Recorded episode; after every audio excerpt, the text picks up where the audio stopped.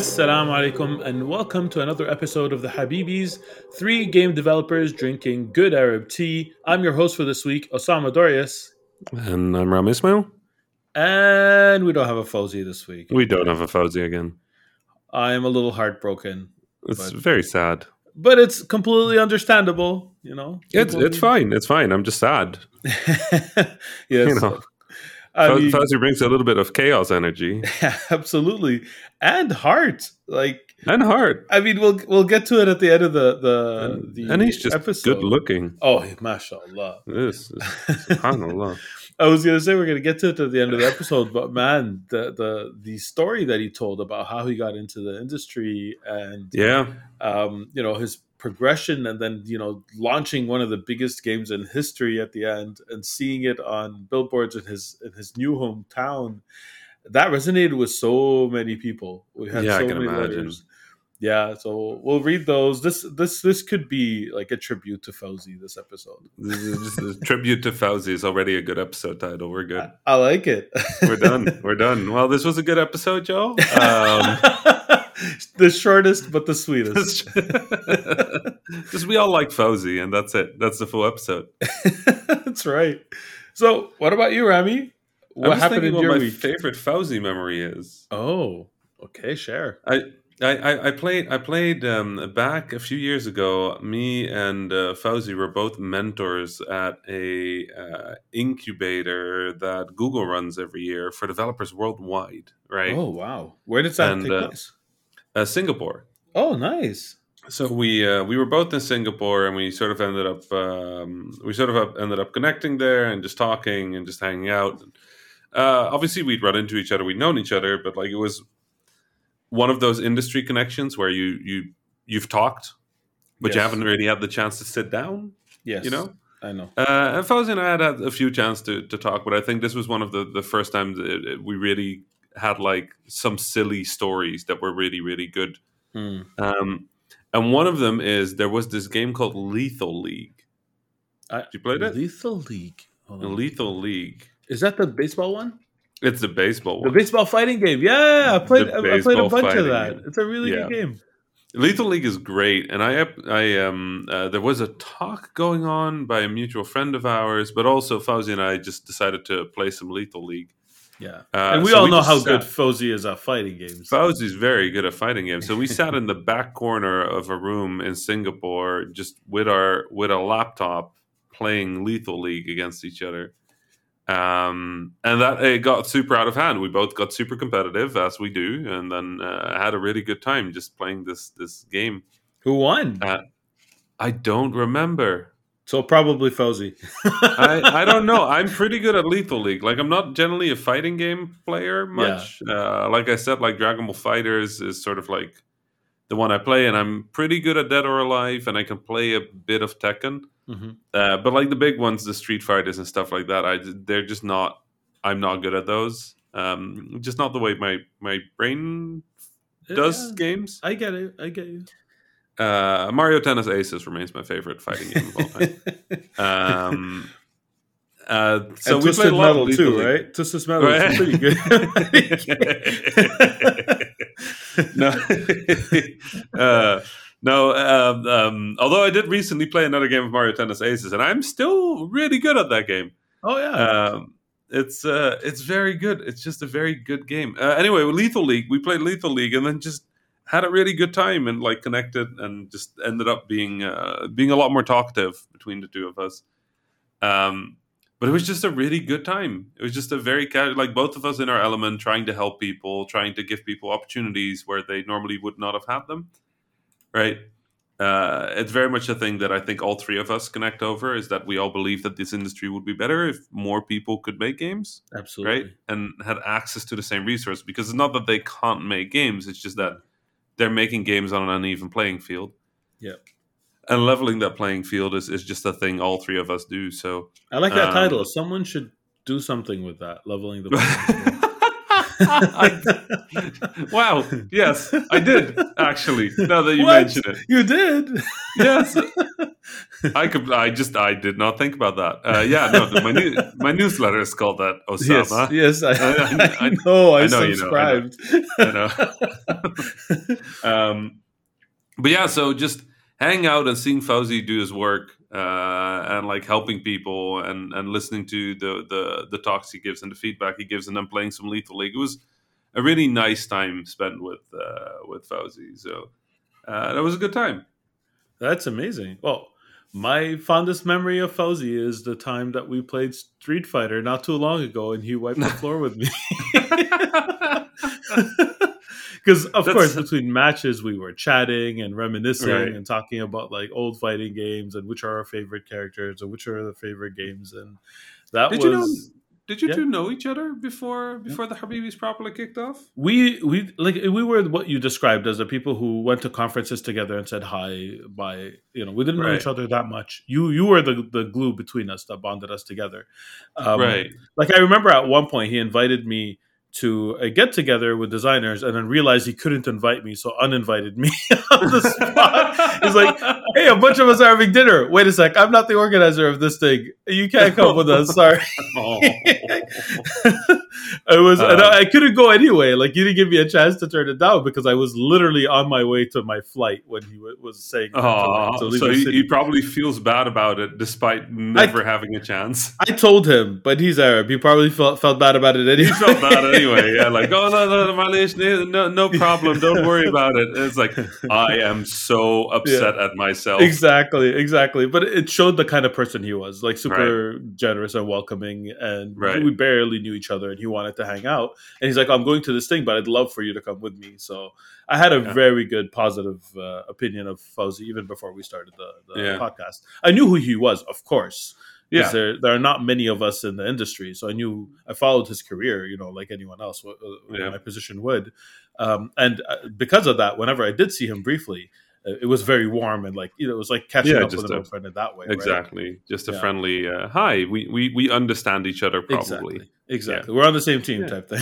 Yeah, yeah, exactly. Yeah. Yeah. I think we knew each other al- already for quite a while at that Yeah. point. But we had even spent quite a bit of time together in Phoenix, if you remember. Right. Yeah, yeah, Flying drones as two Arabs in That the was- south of the U.S. That, was, so just- fun. That was a really good moment. We've, we've, I mean, we did fly it outside too, but the memorable part was flying a drone inside your hotel room. Right. Yes. Yeah. that was uh, that. I was I was not quite as good a drone pilot back then, but I think I didn't crash it. I, you did not, and I didn't die. Nice. So you know, Nice. the Both, only both two of these things are good. exactly. Drones have gone so much better. It's ridiculous. Oh yeah, I, I bet. I bet. I mean, they're a very new thing that advanced really quickly. So That was a really nice day in Arizona as well. By the way, It was. It was. It was really hot the second day, though. Oh, I still remember how hot it was.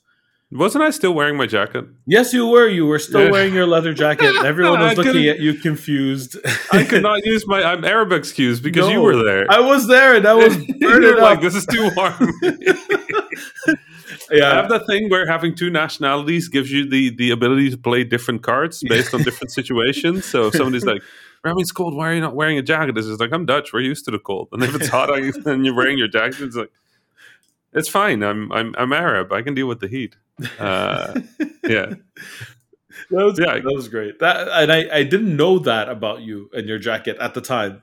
And I Right. don't know for whatever reason, a few people there just assumed that we were friends for a long time before then. So, l- like, legitimately, some of them turned to me and said, "Why is Rami wearing a jacket?" I'm like, "Beats me."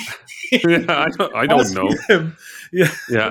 I just kind of always wear my jacket. It was uh, like 55 degrees Celsius or something ridiculous like that. It was one of Right. the hottest temp. Like it was, it was Yeah. legitimately like 112 Fahrenheit. I just I'm not good at conversion. Whatever it was, it was way, way, way too hot, and the sun was like on you. There was not a cloud in the sky. Right. Yeah, So But- great, great weather for a jacket.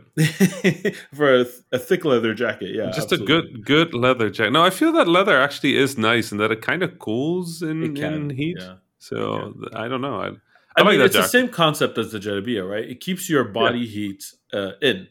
So Yeah. if you were already cool when you wear the jacket and you go outside, it'll keep that coolness for a while. But that Yeah. like that has its limits. Not right? for me. I guess not. My jacket has a limit break.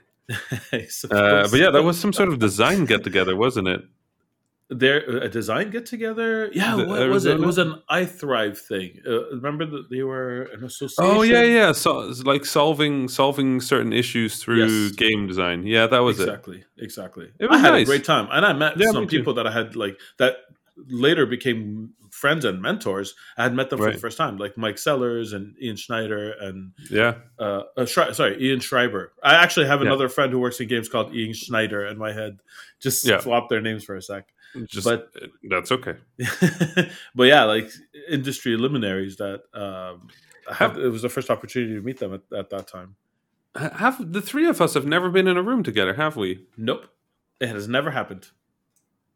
We need to fix that. We absolutely need to fix that. The sooner the better. Yeah. I mean, what are we in? We were episode forty-seven. We're almost at one year. Yeah, so maybe we could do Maybe. something for the one Maybe. year Let's celebration. let's- who knows? Yeah, I mean, We'll be good. We'll be good. apparently, there's a new Omega variant of Omicron. virus. Is it? Oh, what is it? Omicron? Yeah, it's Uh, Omicron. Oh, that makes a lot more sense. So let's see how well Omicron plays with Right. Yeah, for sure. Yeah, stuff is uh, stuff is happening again. Uh, I, w- I was gonna go to the Game Awards, but it's looking uh, looking a little less certain now. Yeah, I was hoping it was Omega because at least that means that's the last variant and we can move past it. Yeah, no, no, it's it's Omicron. It's a Uh, so we have we have some letters left. we'll get there. Yeah, Well- I don't know. I mean, I think every time, like, it, it's obviously devastating that we're just doing the same thing again. Yes. Um, but uh, on the other hand, it seems like the the world is sort of like getting smarter as well. Like, kind of looking at it and being like, okay, let's just do the things we were supposed to do a year and a half ago. Yeah. So hopefully, it'll go a bit faster this time. I, I, I do share your optimism, but you know it's it's a little It's a very uneven. tired. It's a very tired optimism. Yeah, but it's, at the same time, it's a very uneven uh, application o- across the world. I know, like Yeah. we know people all over the world, and the reception to, or the uh, reaction to COVID hasn't been the same in every country. Some are doing much better, some are doing much worse. So, you know, I'm really just hoping that we get wiser globally, Yeah. everybody starts doing the right thing, so that we can. yeah it's it's you know the the thing that really the thing that really sort of distressed me about the whole covid thing is you know you you always have that belief that when things go really bad on earth that humanity will like band together and fix the problem together and then you know like for global warming that had always been sort of my my secret hope Yeah. is that when things get bad enough like we'll all band together and fix it. And then you watch the response to covid and you're like oh crap. Yeah, we're not doing that at all. No, so if the world can get a little smarter right now over this, maybe that ends up working in our advantage and that we understand that we should react to global scale problems with global scale efforts. I would really hope that, like, I- I think a, a lot of the issues for this specific thing is that um, the vaccines are being politicized in some countries Yeah. and not in others, and you can Yep. tell because uh, if you look at the vaccination rates of, of the countries that don't politicize it, they're extremely high, and their hospital rates are lower, and everything is working out. Like the top three in the world right Yeah. now are, are Gibraltar, Singapore, and the United Arab Emirates, who have all like 88 and hi- higher vaccination rates Right. um, and are doing well compared to other countries relatively. And Yeah. then you look at the other side of the spectrum where political parties have used this as a rallying cry against people who are upset with their the current government for whatever Mhm. potentially legitimate reasons. Uh, but that is irresponsible because it creates a rift and everything else collapses after that. Yeah. So it's a, it's a shame that this is happening. Uh, but you know, Do you know how things are across uh, Iraq? Or I, I, I know it's bad. yeah, Uh, yeah. I I, think it's the same same thing. Same thing for Egypt. Honestly, it's yeah. like it's, the uh, like my, my I have my in laws there. Uh, sorry, my in laws, my uh, extended family there. Uh, we get Mhm. on phone calls once in a while and we talk about it, and it's like the hospitals were really jam packed for a while to the point that when I ask them how's it now, and they're like, it's all the same. It's it's Yeah. just it's not it's not it's not going well. right. Um, yeah, But I don't know. hopefully that's gonna get better soon. inshallah. Inshallah. It's uh, it's it's strange times on Earth. It really is. It's also funny because this is normally like this is this is a we went hard on this topic. Yeah. Let's I mean, I like talking about serious things, but also I feel like by the time this comes out, it's a week past. Hopefully, we'll have more information and a better idea of what this Omicron actually is and does. And That's right. might might be good to just pin this topic for when we know more because Yeah, you're right. developing developing situation. That's right. So let's talk about happy things. And the happiest Happy things, in the world are games.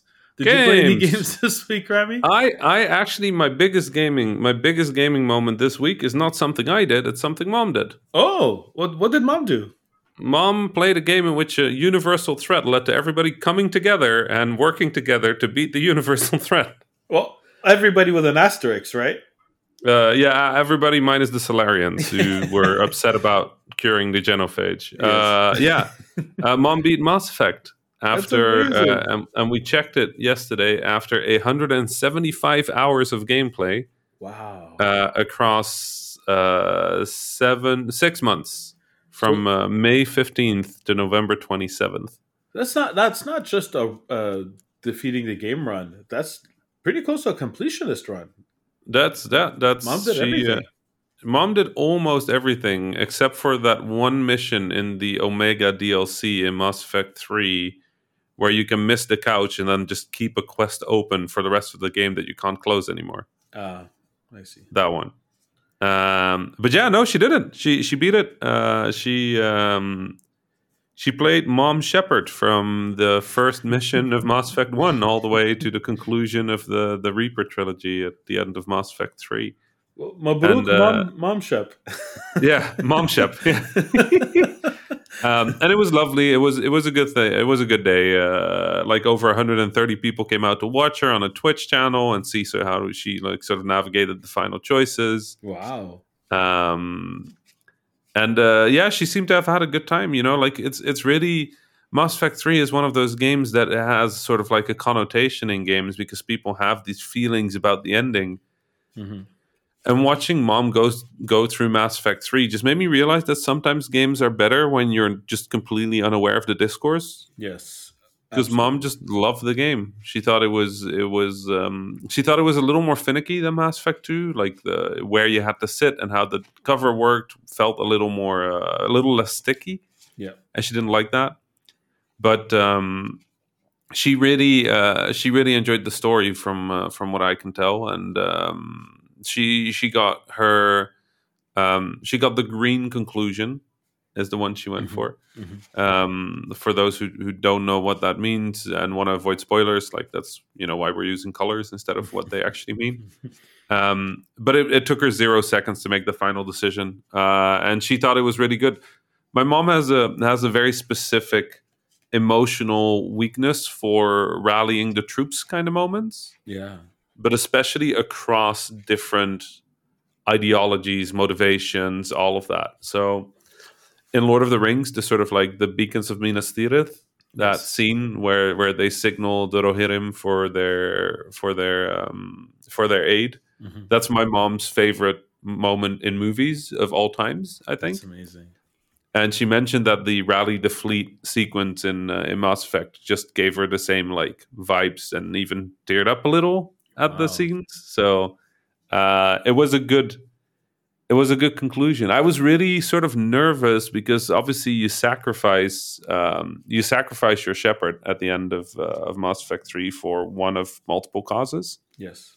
um, and um, uh, I thought that might be difficult for her because that's not something that she's used to in games. You know, normally you win and you ride off into the the sunset. Yes. Um, but Mass Effect doesn't really do happy ending like that. Like No. something has to be sacrificed. Mhm. Um, and um, yeah, I forgot that her first game was Final Fantasy 15, where where you know your main character also sacrifices himself for a better world. So she was just like, "Yep, okay, this one." Um, did not did not did not phase her at all. She felt it was a good it was a good conclusion to the to the series. So That's beautiful. I wish Yeah. you tuned into the Twitch. Was it recorded? Yeah, it's recorded. I saved the entire episode. Uh, obviously, my mom does no commentary streams. She doesn't Yeah. talk. She doesn't really uh, like having to, to deal with all that. And usually, there's people um, at her place, uh, including me, where she just wants to be able to talk. Mhm. so uh, she doesn't really record uh, audio with her gameplay. But uh, yeah, the entire run is on the um, on the um, on my mom's Twitch channel at twitch.tv slash mom vsffxv. Um, mom versus Final Fantasy 15 because we originally thought she would only stream Final Fantasy 15. But then now she has fans. So yeah. um, so yeah, mom finished Mass Effect. Uh, that was really good. They, they Um, announced a, a Mass Effect TV show or uh, rumors, I guess. I, Yeah, rumors. confirmed it is. I think they're pretty confirmed. Yeah, it sounds like it. I mean, they they've been trying to make a movie forever, and that hasn't worked out. So I guess they realized that they can't do the movie, and that it needs a TV show for to be able to fit all that content. Yeah, Mass Effect is not a movie. No, no, no, It just no. isn't. I mean, it could be a to be continued movies for like six movies, maybe. Right. the Mass Effect cinematic universe. Exactly. And I'd I'm that. really curious how they're going to approach that because, like, the appeal, the whole appeal of the franchise, and many people have said this. I joked about it a little bit on social media, but many people have said this. Nobody's going to be happy because everybody's Mass Effect is going to be a different story than the Mass Effect in the movie. Right. Yeah, really, the only way you can do it is not make it about the big story. Yeah, exactly. Right. If you focus it in on like specific situations, then it could, like if you if you make a series about the STG on Sur'Kesh, like that works. Yes. So the Right. Rogue One of the Star Wars universe, but Right. Effect, if you yeah. just go Rogue One, yeah, you totally can do. Oh, Rogue One is so good. it is. It's my favorite Star so Wars good. movie. Yeah, no, of, ugh. I always forget how good that movie is until somebody mentions. It. I always forget that movie is Yes. until somebody mentions Yes. it, and then I go like, "Oh yeah, that was so good." It was so good. Um, also, I don't know if you saw, but they announced uh, Thirteen Sentinels Aegis Rim for Switch. Oh, uh, someone mentioned it. Uh, Mitch Mitch Dyer mentioned it on, on Twitter today. I was really happy to hear that, and it reminded me that I am about a third of the way through that game. I should. It might be worth waiting until it releases on Switch and just finishing it there because Switch seems like a perfect platform for it. although it does, I think I don't want to start over. I think I just want to continue from where I left off. I still, fair. I remember like pretty well. Like the names of the characters completely forgot, but that, that happens to me all the time. Eh, It might also be worth starting over. And maybe, but uh, yeah, it's it's on my very long list of games I intend to go back to someday, and may actually do so, but probably won't. right. Yeah. We'll get Fair. there. How about you? Did you play anything? I mean, I think I played more, but I can't remember right now. So I'm just going to kick the ball to you and hope you you do something smart with it. No, oh no, you're gonna be disappointed. Uh, if at any point you want the ball back, let me know. Yeah, okay, okay. Yeah. So, um, I I watched two TV shows. I started playing two movies, and I uh, sorry, two games, and I continued playing a game. So I'll start with the games, since we're on the topic of the games, and I'll move back to the TV Alright. shows later. Right. Um, so I played one of the recommendations that you made, which was Inscryption. Um, oh, excellent game. I've I've right. played exactly 57 minutes. So I know there's more to come. I can tell Right. just by the setup. Right. It's a card game. For those who don't know what it is, it's a card game somewhat similar to uh, like a, a simplified but also different Magic the Gathering. Like there are similar rules to it, Mhm, but it plays a mhm. little bit differently. But it plays out in a cabin, and there's this like um, you're playing with this mysterious cloaked figure that you can't really see, and you're there against your will, and you're playing a, a there's a board game component to it, and a lot of little mysteries and surprises and puzzles. And like you could like this is this is the uh, I don't know if this is a, this is really a spoiler, but you could like move around in the cabin. Is that a spoiler? Yeah. No. No, No, It happens kind of early, right? Yeah. and that's I mean, there's so part. much to that game that it's Yes. like it, it's it's hard to spoil. Yes, and I like I already love card games. It doesn't take much to convince me to play card games, right? And just within minutes, I could see w- not what they were going to do, but they could see that they were doing something. Mm-hmm. And just after that, it's like this can go in so many directions. I'm so excited to play it. The gameplay is fun. Like the actual card game is solid. And everything around it is so interesting and intriguing that I really wish I took your recommendation and played this earlier because because now I, I feel like I have to rush it because I I feel it could be a contender for one of my top ten games of the year, and you know so I, I gotta pick up the It's pace a- and make sure I, get- I get it done before the year is done, or at least get far enough in it that I can make a you know an informed Yeah, for about it. sure. So um, the other game that I played, which you also recommended, but I was probably going to play even if you didn't recommend it, was the new Ratchet and Clank. Oh yeah, Yeah.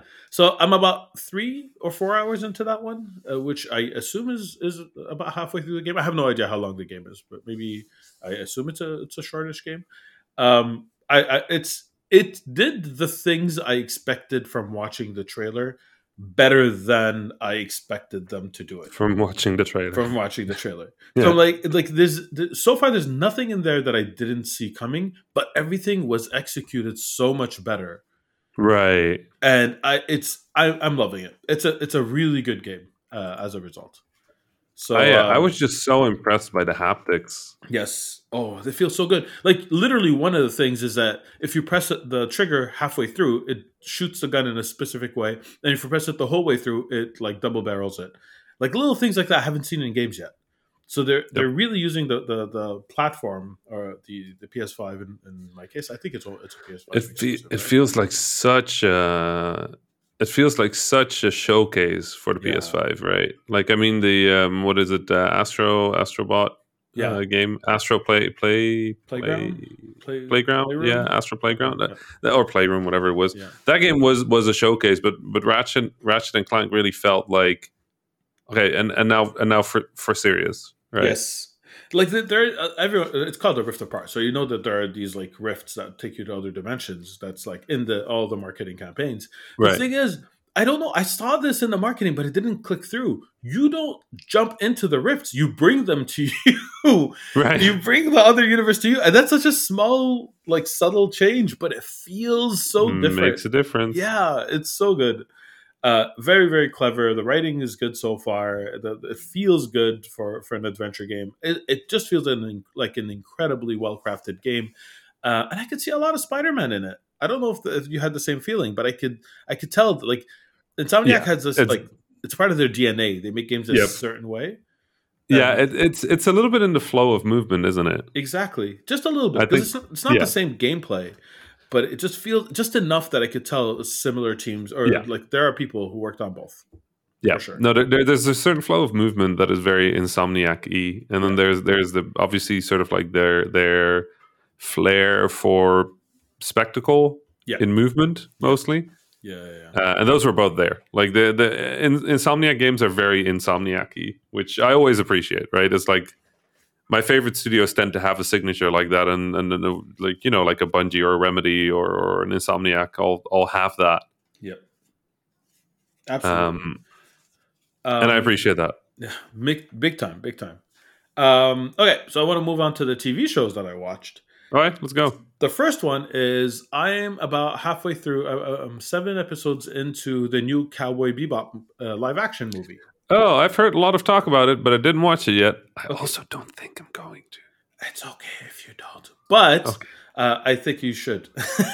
Uh-huh. so, so this is this is my emotional path uh, through the Cowboy Bebop live action. Um, the the Cowboy Bebop anime is arguably, possibly, if I spent time thinking about it, I think it's my favorite anime of all time. It's between it and Sh- uh, and um, Samurai Champloo, made by the same studio. Like that studio just produces some of my favorite uh, con- like anime like content ever. Um, I loved it so much so that fun fact, I played the Cowboy Bebop theme song in, at my uh, engagement party. Wow. yes, it Wow. actually it was on the playlist, and when it came on, everyone had a puzzled look, and I was in heaven. I'm like, oh, like that's how much I love it. That I, I'm, Yeah. I'm absolutely in love with the with the uh, anime. It's been a while since I watched it, but I used to watch it like every year. It was one of those Right, right, right. things that you watch back to back. And so the live action, I had really high hopes and really high expectations, and I tried to temper them, but I couldn't. And the first episode turned me off so much. It it didn't feel like it was well directed. It was way more slapstick than I like. In my mind, even though there was a level of like uh, you know it's anime and that that genre uh, uh, of Right. anime uh, has slapstick like jokes and, and things like that but in my mind the, my memory of it is the serious parts it's the fun parts it's the action packed parts the slapstick was there just a little bit and i don't it didn't feel like it would translate well to live action so i didn't really want it and the Right. first episode only had that it was just action and, and slapstick there was none Right. of the the deep moments and i'm like oh no They Oh, took no. the wrong parts of the anime. Right, right, right. The, that's not the part that made it special. I don't mind if it had some of that. And then the- by the second episode, it like kind of leaned into it more, and I'm like, okay, I'm, I'm gonna stop watching this. So I went on the social Okay. medias and I said, I'm, I'm done with the show. And people are like, no, no, no, it picks up. I had the same arc. Uh, actually, I both hate that and Yeah. and respect it. But, Yes. Okay. But actually, the people were split. I, I I have to be honest. Some were saying, "Yeah, I dropped it after the first or second episode," and others were like, "It really picks up at episode X," and they had different opinions of when it picked up. Mhm, mhm. Uh, for me, it, it picked up at episode five or six, and uh, episode seven was excellent. It was a really good episode that had the exact same tone that I was looking for that came from the anime, and I just wish they did a better job of like pacing it because I think a lot of people are going to just drop and say this is a bad show and not give it a chance. I haven't finished it, so I don't like. I think they're ten or twelve episodes. it might still be a bad show.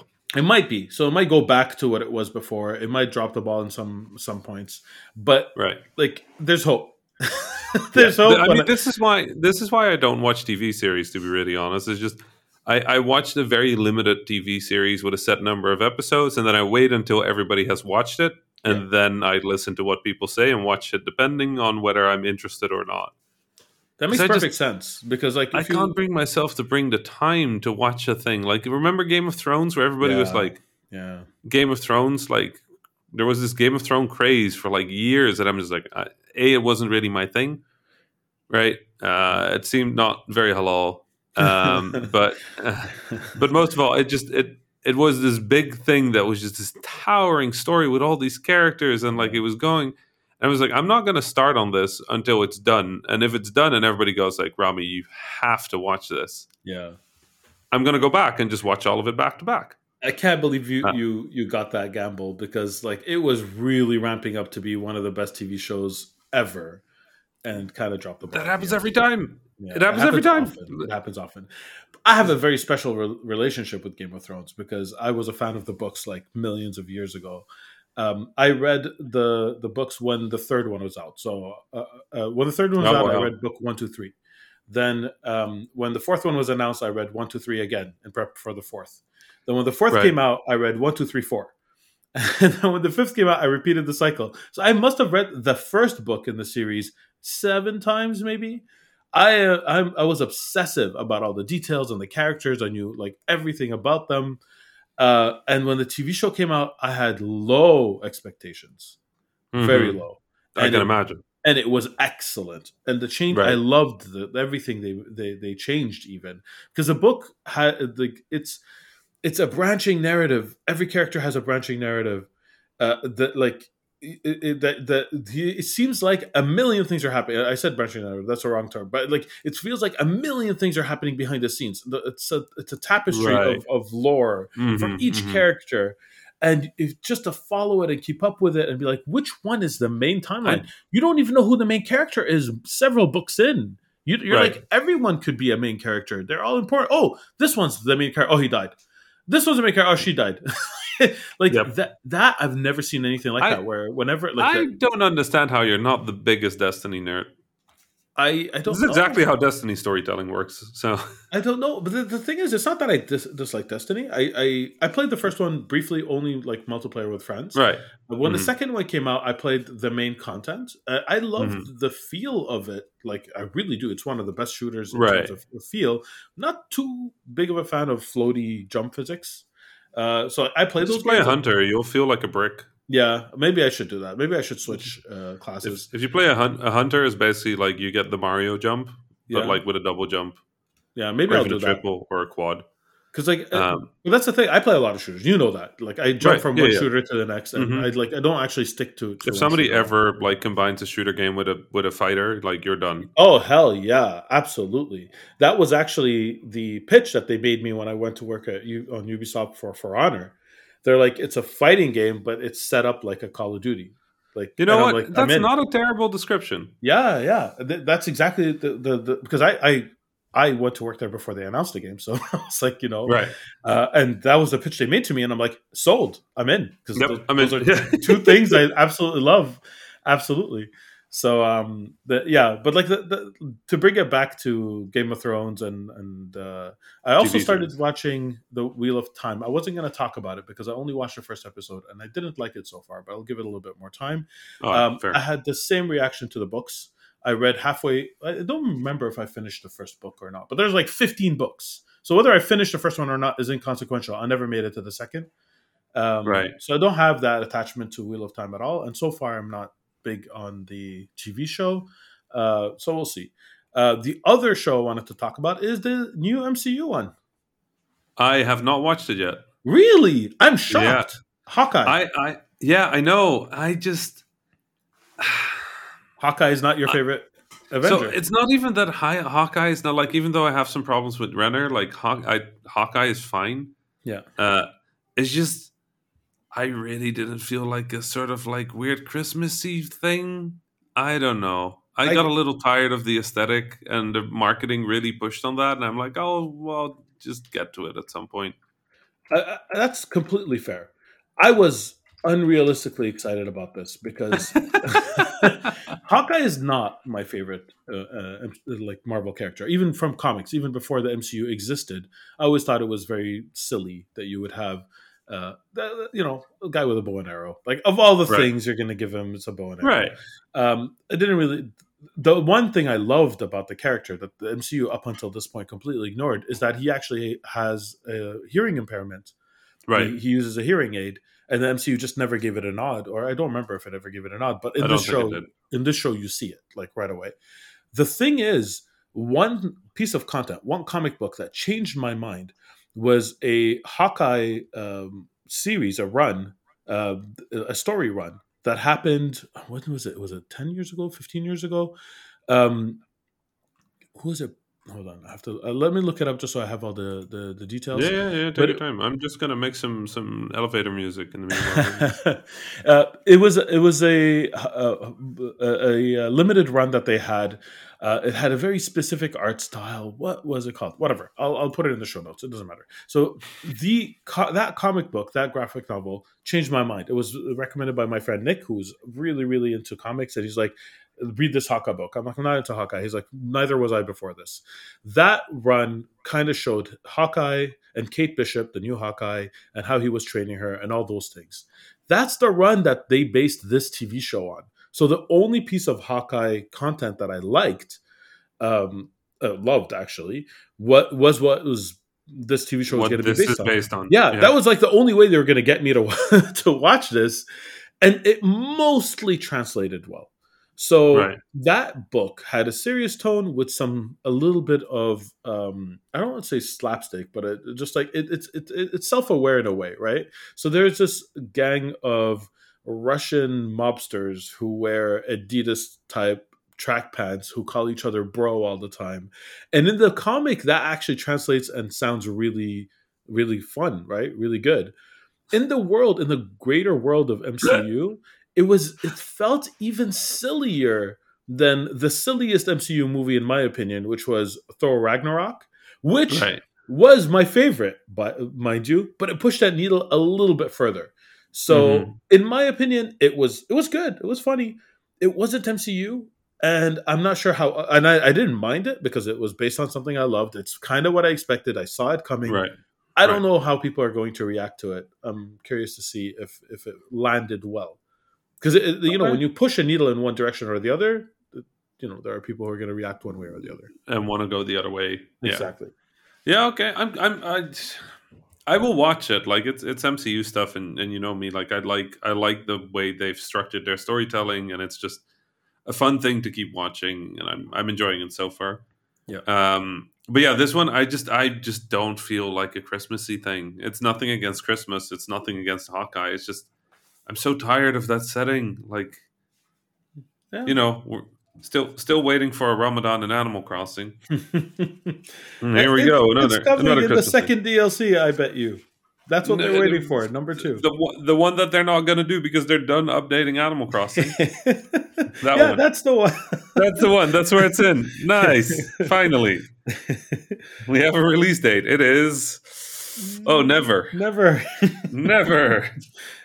But yeah, I don't know. Like I, One day, one day I'll watch this, or I might just even just pick it up just to have the annoyance out of my head and just be done with it. Yeah. Um, but yeah, I don't know. I'm excited for Spider Man. Yeah, yeah, super excited for Spider Man. I haven't watched Eternals yet. Me and my wife were supposed to watch it last weekend. We got super busy.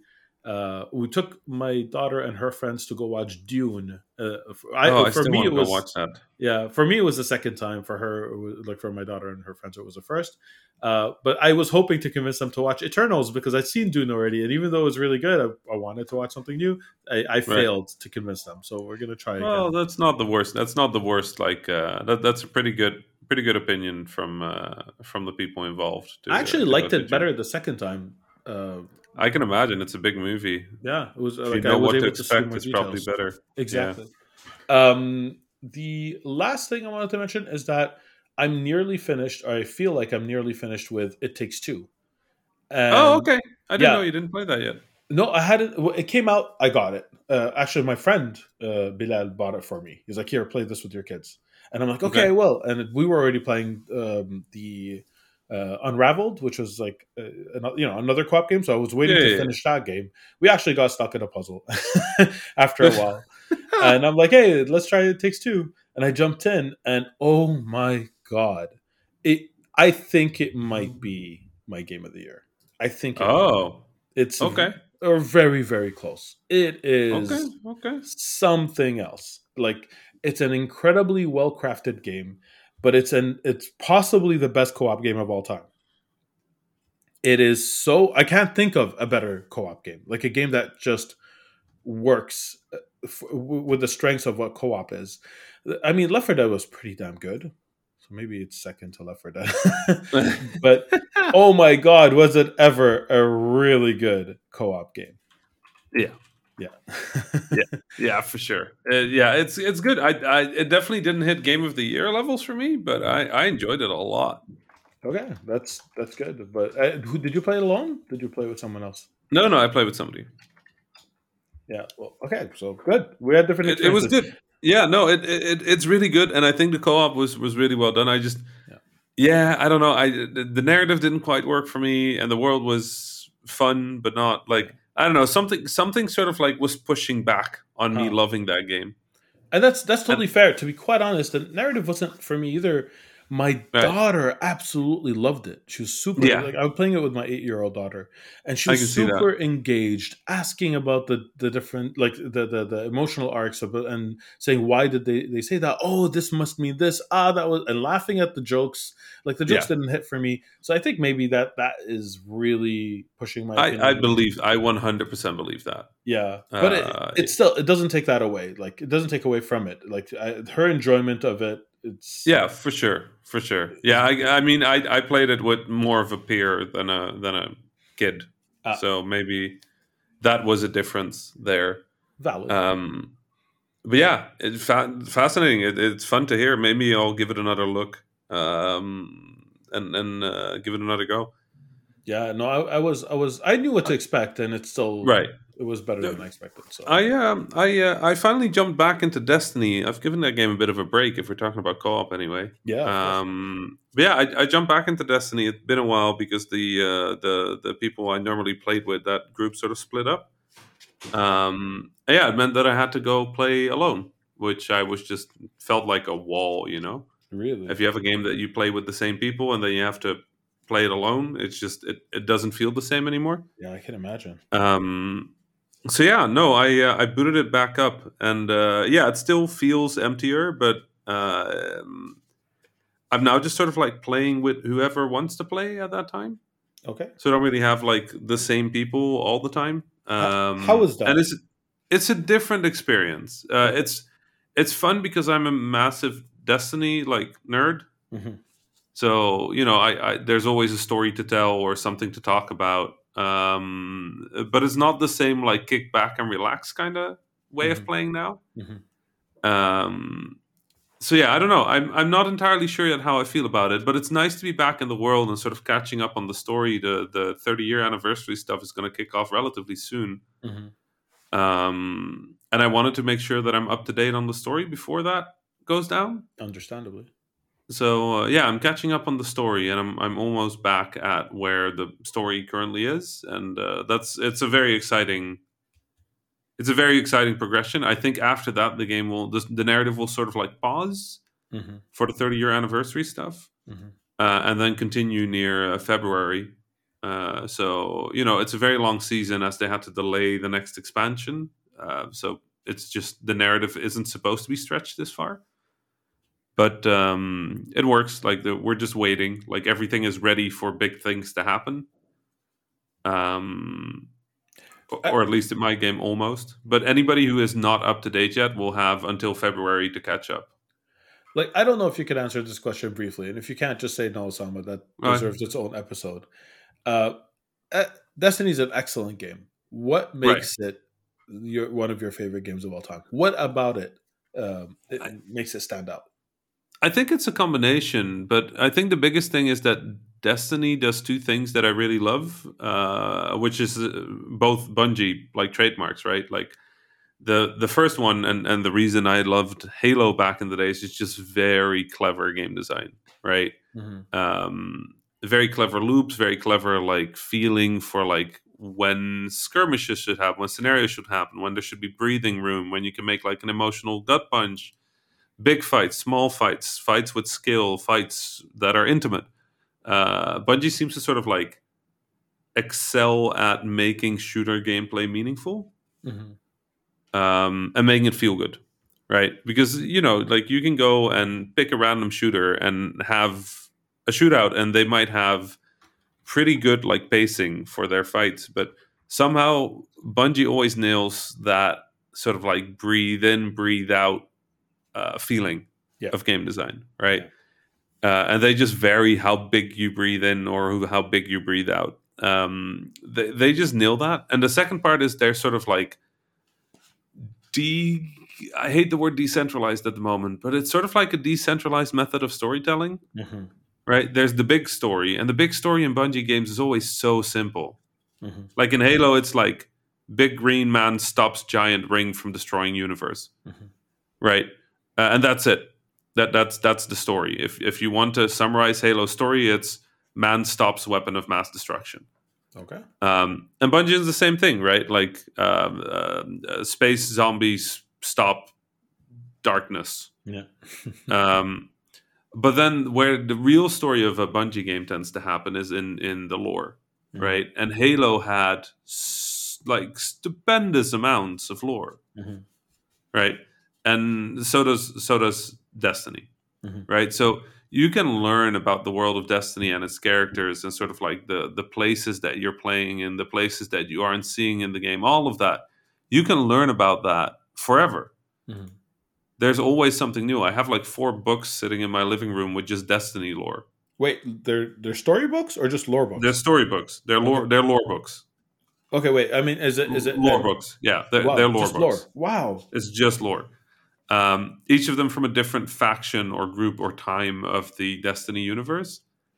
So you can talk about this forever. Like, and, and this is why I enjoy playing with different people sometimes, is because you know you'll play somewhere and I'm like, hey, look at that. I can tell you the story about that, and then I can tell that story.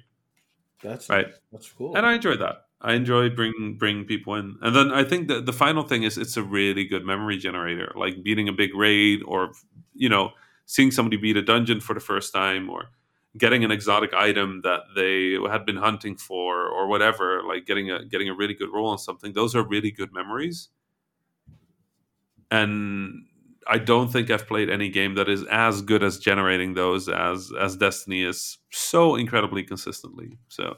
okay. Um, Those are very good reasons. I, I just love the game and it's a really good end of day like kickback kind of thing to do. Like just play Destiny for an hour and it's nice. Punch some stuff. I'm a Titan. I punch. If you're a hunter, you can wear a cape. It's also cool. of course. Um, well, yeah, thank you for that. I still think one day we're going to need a, an entire episode dedicated to the lore of. yeah, as soon as you as soon as you play a bit, I, I played a bit. I saw a robot guy get shoot in the face, so that's something. I assume. It's Yeah, it, it- it was shot in the chest, but oh, you know, but, you know, you know, you I, know. I was we'll- paying we'll just- attention. I swear. It- it- clearly, clearly. So anyway, he he dead. he dead. That's the important thing. exactly. Um, all right, so I got something. I got three Okay. somethings, I, and those somethings are some of my favorite somethings that I Emails. like to get. Emails, you got it. You got emails. Yes. exactly. Uh, okay, so I'm going to jump right in. Uh, actually, before before jumping right in, I wanted to say how all of these emails have a pretty much a common thread, and that common thread is our favorite Habibi Fawzi. Fawzi. His story touched so many people. It's like the story that he told in the episode right before he left us for two weeks. So I guess he made a dramatic Habibi. exit. exactly. Um, so the first story, uh, the first email is by Ben, and Ben says, uh, "Hi guys, I just want to say congratulations to Fawzi on the game release, but also thank you to all three of you for all the stories of highs and lows in your career. I made the mistake of um, tying my career progression to my sense of self worth, which is something we talk about here often, which was fine in the good times." But after Mhm. migrating and having to start from scratch, the last few years have been very difficult. I think I Mhm. needed to hear that people can be happy even if their path takes them unexpected places, even if things aren't great for a time. Uh, Wow. Like, honestly, th- in my career has had a lot of highs and lows. I've had two big burnouts and possibly dozens of little ones because, you know, who, who even know, can keep count at that point. And during the burnouts, every single time, I contemplate leaving. Uh, even though this is an industry I love, I'm very vocal about how much I love it and the Mhm. people in it and everything. Whenever you, you get low, that low, um, you start thinking about these things. You start thinking about, you know, is there something else for me? Can I not do this to myself? Is there a way I could approach this where I could get the, the stuff I love and not have to, you know, like hit, hit rock bottom in this way? Uh, and each time, one of the biggest struggles of, of leaving is that it's so tied to my self worth. I'm like, who, what am I if I am not a designer in the gaming industry? What am I? What can I do? So, like, I think it's really important to have hel- like friends outside the industry if you're in the industry, uh, hobbies that have nothing to do with games. Uh, like in my Right. last burnout, I picked up uh, cooking for the fun of it, not cooking to eat, but cooking uh, like things I've never tried. Yeah, it's so fun. So many people in the games industry end up with cooking as a hobby. It's also one of mine. So it's funny because cooking has a lot to do with game design. It's it's like- very similar. Yeah, you throw ingredients, you don't know what's going to happen, and then you tweak the recipe, and then it gets better over time, and It's people a little enjoy it. iterative, it's a Yeah. little process based. Exactly. It's a little bit of intuition. It's I don't like baking as much because Yeah, it feels either. too sciencey to me. yeah, I'm the It's like same. too precise. I, I love eating baked goods, but that's a different Oh yeah, story. no, great. I'm Dutch. Like I was the Dutch can't cook, but they can bake like nobody's business. The Egyptians can do both. yes, Uh, I'm- absolutely. I'm uh, I'm I'm I'm an inverted Dutch person. oh no! I can't bake. I can't bake for the life of me, but I can cook. Oh, yeah, that works. Um, um, but yeah, I, th- I think you, you you you really touch on a good point. It's sort of like that social circle and life outside of games, which is honestly something that I've done wrong frequently. Mm. Um, and a lot of the close people in my life have often been from games, which just means that if things are bad in games, then they're just bad everywhere in my life. yeah, I actually think flight class has, has been really good for me in that way. That uh, I have a social group outside of games, yeah, and I don't have a lot of social groups outside of games. You know, when you travel all the time and you you're you're working all the time, it just kind of automatically becomes games are life. And I can really imagine um, the emo writers sort of like feeling of not of, of attaching your self worth to your work. If your work is so all, all encompassing in life, it's really hard not to. yeah. You almost Yeah. need like a hobby, something outside Yeah. of games to make friends. Because most the reason we make most of our games within and most of our friends within games is because we make most of our friends from work relationships. Right. like i mean not just us but people in general. That's where most of their friends come from. Unless you kept tabs with people who you went to high school or, or college with most of your friends are going to come from that. So Yeah, you almost need a hobby to introduce other people into your life anyway. So maybe Yep. there's that. Because like my friends who who are not in the gaming industry are college friends that used to we used to play board games with. Funny enough two people from that specific group have since joined the gaming industry but that's a side that's not something that happens very often it's just in montreal That's just your influence. yeah, yeah, it's all it's also in Montreal, like Right, you right. know, it's more, more likely. Um, all right, how about we move on to a second email? Sure, let's go. So this is an email by Kristen who says the episode titled "Unpacking Time" resonated with me on a massive level. Hearing Fawzi discuss his journey and being able to maintain a beautiful sense of self and generosity is amazing and inspiring. I've often also had it in my mind to be able to look back at everything I've done that has led me to where I am and to see it as a line. As steps, I don't want to look back and see one big thing and that launched me up. I want to see all the small steps I've taken, all the progress. That's beautifully put. Yeah. And you see another Fawzi influence on that? So Fawzi, thank you. yeah. I mean it it is it is funny, right? I I think we talked about this a little in that um the the, these kind of lines are are odd in that if you try to extrapolate them forward, it'll never work. Right. You, you're just setting up yourself for disappointment if you if you do it that way because life takes these weird turns and Yeah. twists. Yeah. Big things that like help or that that uh, punch you down. You know. Yeah. Um. So I've I've kind of found and I've I've kind of come to believe that having sort of a vague idea of where you want to go is probably better than having a really like set firm place that you need to end up in to Mhm. feel good Mhm. um, but then looking back there will always be a line right uh, just isn't always the dots that you think it will be I, I have a story I wanted to share on this topic. Uh, I'm, Okay, I'm going to leave the, the like the the names out of it, so I'm just going to be a little bit generic because I don't have permission to share the, the story with the details. Uh, but a friend of mine who I worked with at one of the major companies, he he his whole life he had his goal to work for a specific big game developer, a specific one that he named. I remember for the first time, almost the first conversation I've had with him, he's like, "I'm going to work here someday." and he was really smart so i had no doubt that if he applied himself he would get that job. And he did while Right. working together. One day he announced i got it. I got i got the job. I'm gonna i'm gonna move to uh, such and such place to start working at my the company. I've made it. This is it. This is what i've always wanted to do um, so the person starts and i kept in, in touch with him uh, after about a, a month I asked him how's it going he's like amazing it's everything i ever hoped everyone here is brilliant i love it it's a, it's the best thing ever uh, I'm like, good. I'm super happy for you. I checked in a couple of months later. I'm like, how's it going? He's like, yeah, it's pretty good. It's pretty good. I, I I like it a lot. I checked in about six months later. I'm like, how's it going? He's like, you know, I'm, I'm starting to like see some of the, the problems here. Uh, it's it's still pretty good. I still like it, but you know, uh, there are some things here that I would would like for it to be different. I checked in about a year later. I actually came back to Montreal and we had lunch. And I'm like, so how's it going? It's like, it's the same everywhere. I'm like what? right It's like it's the same everywhere. There are like there there are problems. There are good things. Uh, there like some c- companies like we uh, or so, some institutions we build them up on a pes- pedestal because they made that beautiful thing that we love or they, they're really good at branding or Mhm. whatever reason. Um, three years later, he left his dream job, the job that he always wanted to be in. And when he left, he wasn't unhappy. It wasn't a bad place.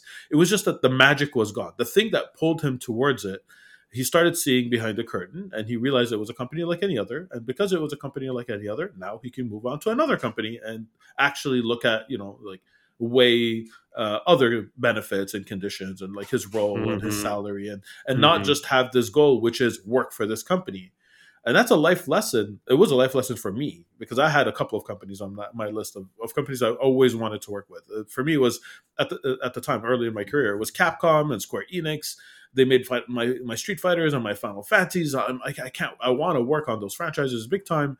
And um, after that, I was like, you know what? It's fine. I could build something new. I could work with a team. The important things aren't necessarily brand recognition. They're not necessarily, um, you know, that like the things that we build up in our heads. mm-hmm Yep. No, you're right. You're right. You're 100 percent right. I think it's also just you know, I've told this story before, but some game developers end up being stand-up comedians, right? Some game developers end up being in games. Some people that weren't in games end up in games by accident Yep. or, or unexpectedly and end up finding their happiness here. Some people who thought they would find their happiness in games end up leaving games because they don't find it. Yeah. Right.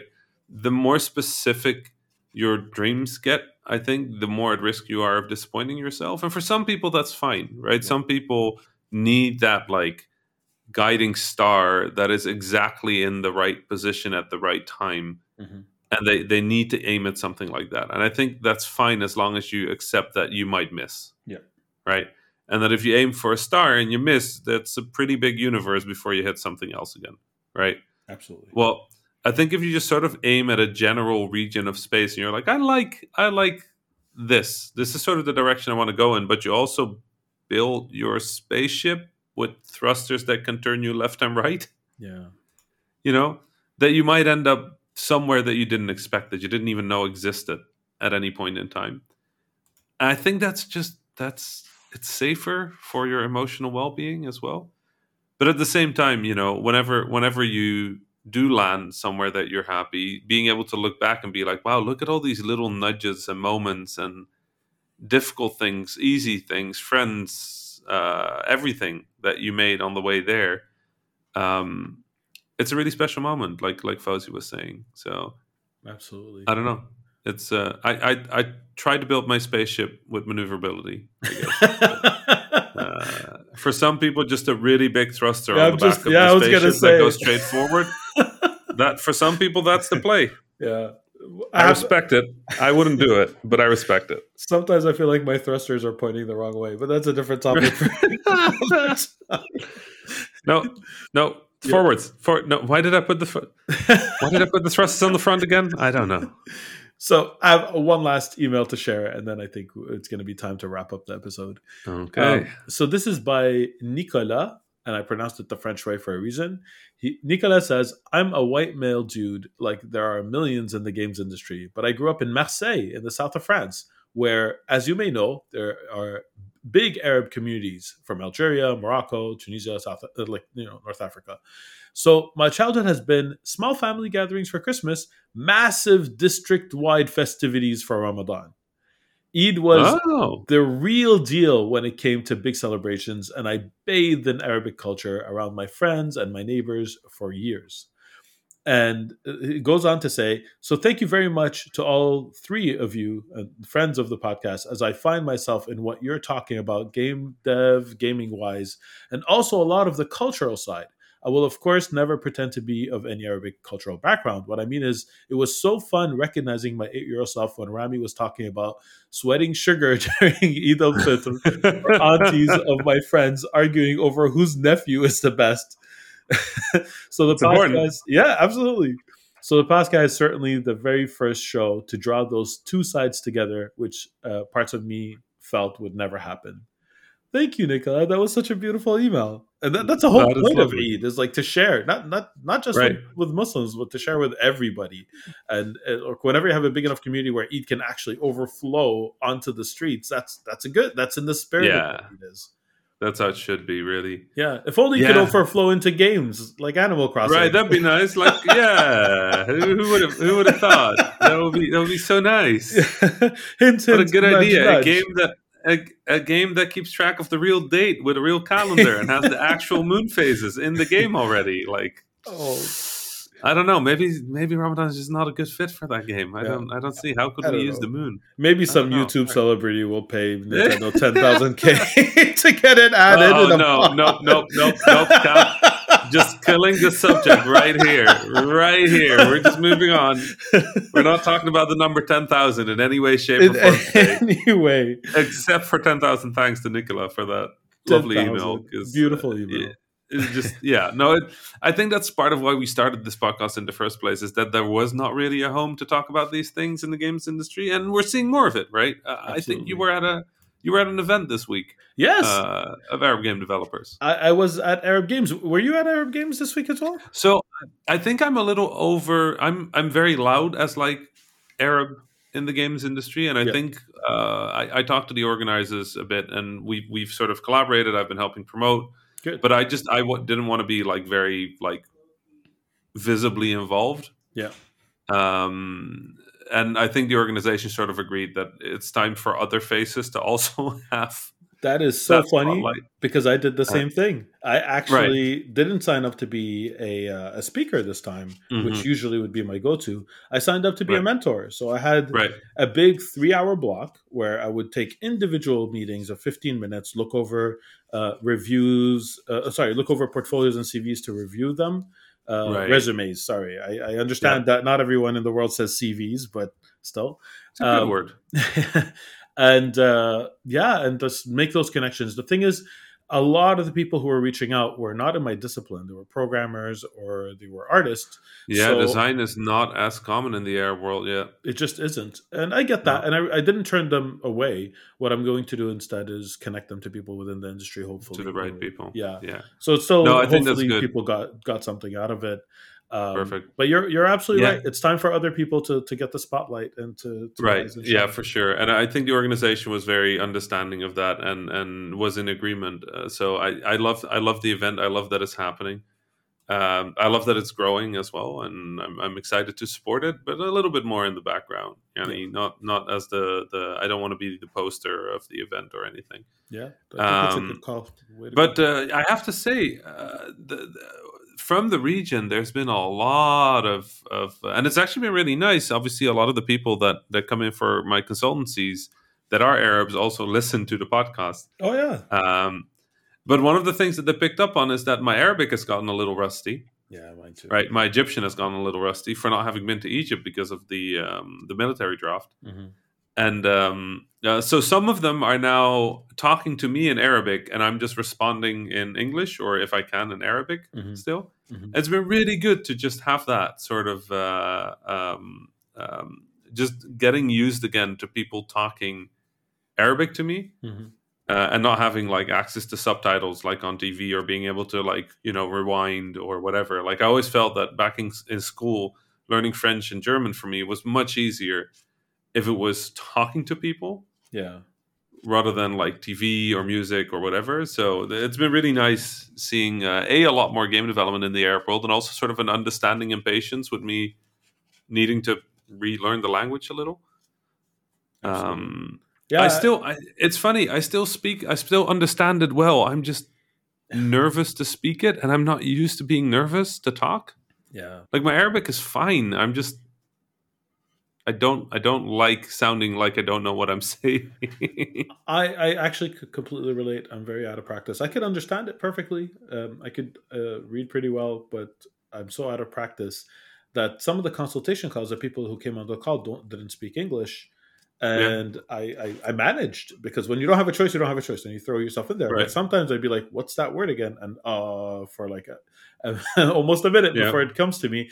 And I haven't read Fawzi's book yet. Shame on me. So all the game design terms, I had to say them in English because I don't know right. what, what, the right. equivalent right. is. So I was like, okay. So once in a while, I like, thank- uh, and uh, game loop is the best I can come up with that because I don't know what to say. Thankfully, my reading is still pretty good, so I'm, I'm happy with that. But good. my uh, my speaking definitely needs work. Like yeah. I just just too nervous, and for a public speaker, that is yeah, not pleasant to be like, um, my, what was the word again? Right? yeah, no, I get you. My, my French is better than my Arabic, and I really hesitate before giving talks in French. So Right. imagine it's just it's a different like you need to have a certain mastery before. That's why I have so much respect for anyone who gives a presentation in a language that isn't the language they speak the like the best. Um, Right. Like I, whenever I watch GDC talks and someone's speaking in, in a, like struggling to to make themselves understood in English, I have so much respect for that. That Right. takes courage. Yeah. That takes so much That was courage. that was one of the things I learned from Game Dev, uh, not Game Dev World, from One Reason to Be, the panel I used to organize at Mhm. GDC. Mhm. Uh, that a lot of people, you know, it really takes effort to speak to speak English for them, and I, I forget. You know, I'm not a native English speaker. I, I don't think you are either, No. right? Um, but we've made this language so default to our existence that Yep. we might as well be we're fluent, right? Yes. Mhm. uh, not native but fluent like I, I think that's the thing i always feel with english is i'm fluent in the language but not in the culture of it Mm. right like people make references to tv shows or things that happened in their childhood and i'm like that sounds about as alien to me as like martians right um But then again, I have the same problem with my Dutch friends because I grew up Dutch Egyptian, and I have the same problem with my Egyptian French Yeah. in that I grew up Dutch Egyptian. So That's so relatable, Rami. You have no idea. Right. Yeah. anyway, Anyway, uh, do we I- have anything nice to say about Fawzi still? uh, everything that's nice about Fawzi? We can say we could spend another hour and ten minutes talking. don't have nice an hour, things so- about Fawzi.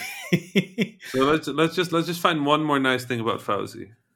okay, so Fawzi is an excellent musician. Okay, okay, yeah. I yeah, went there. Yeah, yeah, yeah. Yeah. What about you? Good, good, good. Um, Hmm. hmm, hmm. What should? There's too many options. Yeah, I know. I had to pick There's one. too many options. How are we going to pick I want to change my vote How- already. How? Yeah, you want you want to change your vote? Yeah, he's excellent at fighting games. He is excellent, but he beat you at fighting games, so he, that's not even a. Hey, no, I'm I'm pretty good. He said so himself. He's just better. That's all. Yeah, yeah, he, pretty, pretty good, pretty good. Uh, hmm. Fa- Fawzi does. Fawzi does a pretty good cosplay. You know that? no, I did not know that. Yeah, think- Fawzi does a pretty good cosplay. What should I Google? Fawzi as well. Uh, uh, you could just probably look at his Instagram or something. all right, I'm gonna go stalk Fawzi for a bit. In a good way, you know. Yeah, yeah, no, no, no. I understand. Like, like I said, handsome man. I, I, I hear you. Oh hell yeah, his Uh, facial hair is on point. Just good facial. That's the one. Yeah, That's Oh, the one. The facial Fawzi hair. has good facial hair. absolutely very very Just- handsome. that's it. Mashallah. That's it. Very, very. Mashallah. Mashallah. Anyway, so much for the Fawzi tribute. I think. yeah, I think that's it for this week. Uh, thank you all for joining us. Is that the title of the episode? I don't know. I don't know. we'll figure it I out. I don't know. We'll see. We'll talk about it during the outro music. All right, folks. Thank you very much for joining us. As always, we appreciate it. If you send us your emails, we'll read them online. Um, join us on our Discord. We have a wonderful community. And take care. Salam. See you next week. Salam. You think he lo- uses like a lotion for his facial hair? That's exactly what I was wondering. What was that thinking, right? Because it definitely uses product. I don't believe Right. that that's natural. And if it Yeah. is, that is so unfair. That's unfair. I It's mean, unfair. you know, good facial hair like that happens for Arab Arab men, but like it's also just ready. It's really well kept. Yes. I, I, the mark of good facial hair is facial hair on someone else that you want to touch with your hands. And that's definitely, definitely the case with Fawzi. You just Yeah. sort of, you know, twirl his, his mustache. He does he does that thing with like the thin line down the side, and then it's like a pretty full beard frequently lower. Like, he also pulls the mustache. I can't pull the mustache. Oh, I can't pull the mustache either. I have to have a thin mustache. Definitely. Yeah, it works on him. It's not fair. I, well, I mean, whatever. It's all good. He has so many good qualities. Of course, he's also going to get this one, right? Fair, fair. But also, like, it's still just like a dark beard. Like, how do you how do you get to be a game developer for so long and still have like a fully just dark full beard? Like, that doesn't sound fair. dyes it. Because come on, the stress. Like everyone in games, they either lose their hair or their hair turns white like super quick. This Could've- He must dye.